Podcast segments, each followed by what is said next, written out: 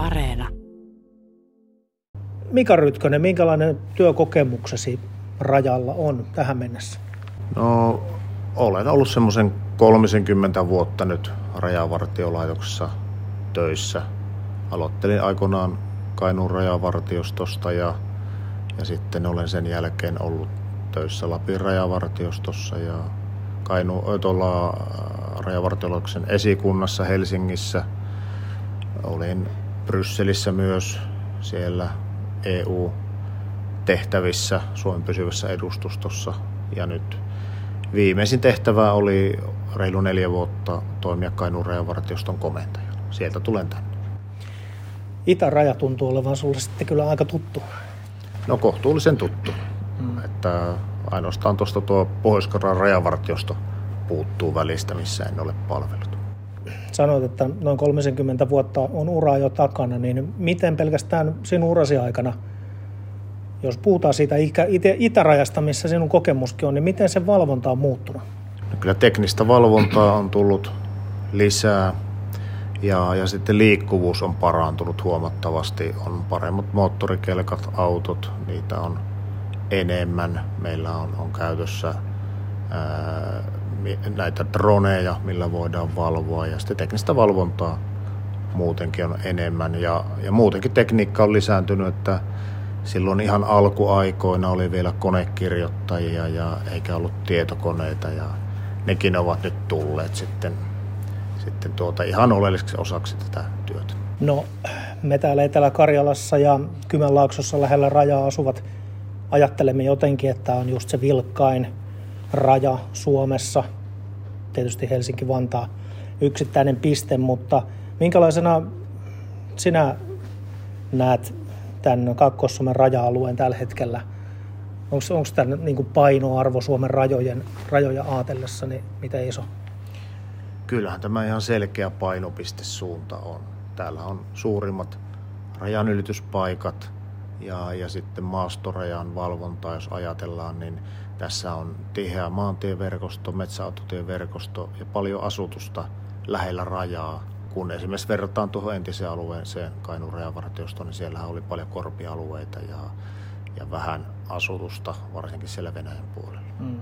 Kansainvälisen ainakin median mielenkiinto on ollut tänä vuonna just Kaakkois-Suomen rajaa kohtaan noiden vilkkaiden rajanylityspaikkojen takia, mutta onko muiden Euroopan rajaviranomaisten mielenkiinto ollut myös täällä?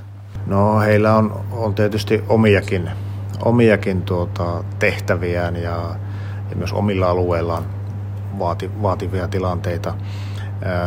Näitä tietoja vaihdetaan aika paljon tuon Euroopan raja- ja merivartioviraston Frontexin piirissä siellä erilaisilla foorumeilla.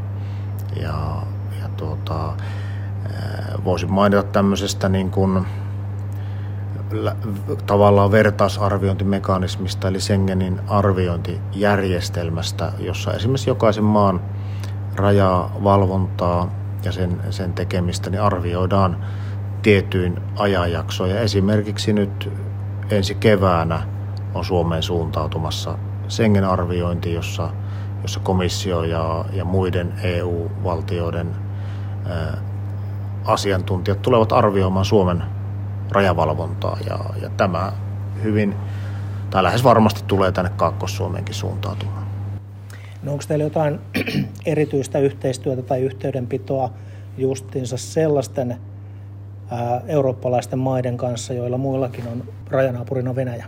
No Suomen osalta tietenkin näin rajavartiolaitoksena niin on Norjan kanssa, Viron kanssa ja yleensäkin Baltian maiden kanssa yhteistyötä ja ja Kaakkois-Suomella on sitten suorat yhteistyösuhteet tuonne Viron, Viron kollegoiden suuntaan. Ja onko niin, että yhteydenpito Venäjän puolen rajavartiostoon on kuitenkin vielä säilynyt tänä vuonna ihan normaali? No kyllä, että tämä Suomen ja Venäjän välinen rajavartioyhteistyö se perustuu valtiosopimuksiin, joista tärkein on, on rajajärjestyssopimus, sitten siinä on, on rajallispaikkasopimus ja, ja tuota, rikostorjuntasopimus, minkä mukaan toimitaan ja, ja siinä rajavaltuutetut ovat keskeisessä asemassa. Itse olen, olen nyt siis tuon kaakkois alueen rajavaltuutettu ja tapaan sitten Viipurin alueen rajavaltuutettua säännöllisesti noin kuukauden, kuukauden välein. Kaakkois-Suomen rajavartioston uusi joulukuun alussa aloittanut komentaja Eversti Mika Rytkönen. Raja-aita, se on nyt ollut isosti esillä tämän, tämän syksyn ajan ja siitä on päätetty koe, koepätkä rakentaa ja niin edelleen. Mitä mieltä sinä kaiken kaikkiaan tuosta raja-aidasta oot tänne Kaakkois-Suomeen? Raja-aita on tarpeellinen, että itse asiassa Suomihan on viimeinen EU-ulkorajavaltio, jolla ei tällaisia aitoja ole. Ja tämä raja-aita, sen rakentaminen ensinnäkin tuli mahdolliseksi tuossa, tuossa heinäkuussa tehdyssä rajavartiolain muutoksessa, jossa rajavartiolaksi annetaan oikeus tämmöinen aita rakentaa.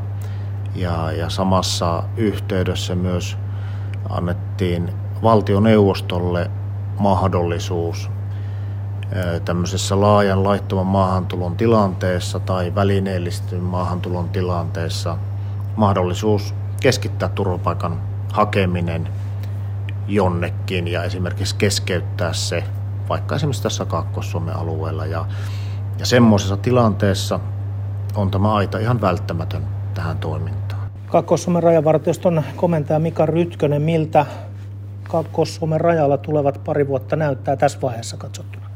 Rajatilanne on hyvin vaikeasti ennustettava. Nyt, nyt rajalla on rauhallista, mutta minkälainen tilanne on ensi keväänä tai kesänä, niin vaikea on ennustaa. Siksi varaudumme erilaisiin mahdollisiin tilanteisiin ja myös niihin, joita ei osata arvata.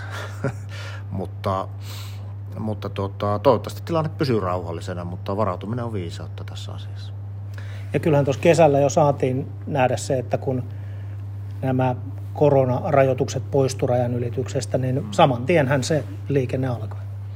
No niin, kyllähän se alkaa, että, että nämä tietysti nämä rajoitukset vaikuttavat siihen liikenteeseen ja sitten mikä, mikä meitä työllistää on tietenkin tilapä, tilapäisen suojeluhakijat, lähinnä ukrainalaiset, sitten on turvapaikkahakijoita tai sitten tehdään pääsyepäämisiä, jos tull, yritetään tulla Suomeen tota, ilman, että on, on oikeus tulla, niin nämäkin vaikuttaa tietenkin ja näiden määrien ennustaminen on kohtuullisen hankalaa. Meidän pitää pystyä sitä reagoimaan erilaisiin mm. tilanteisiin.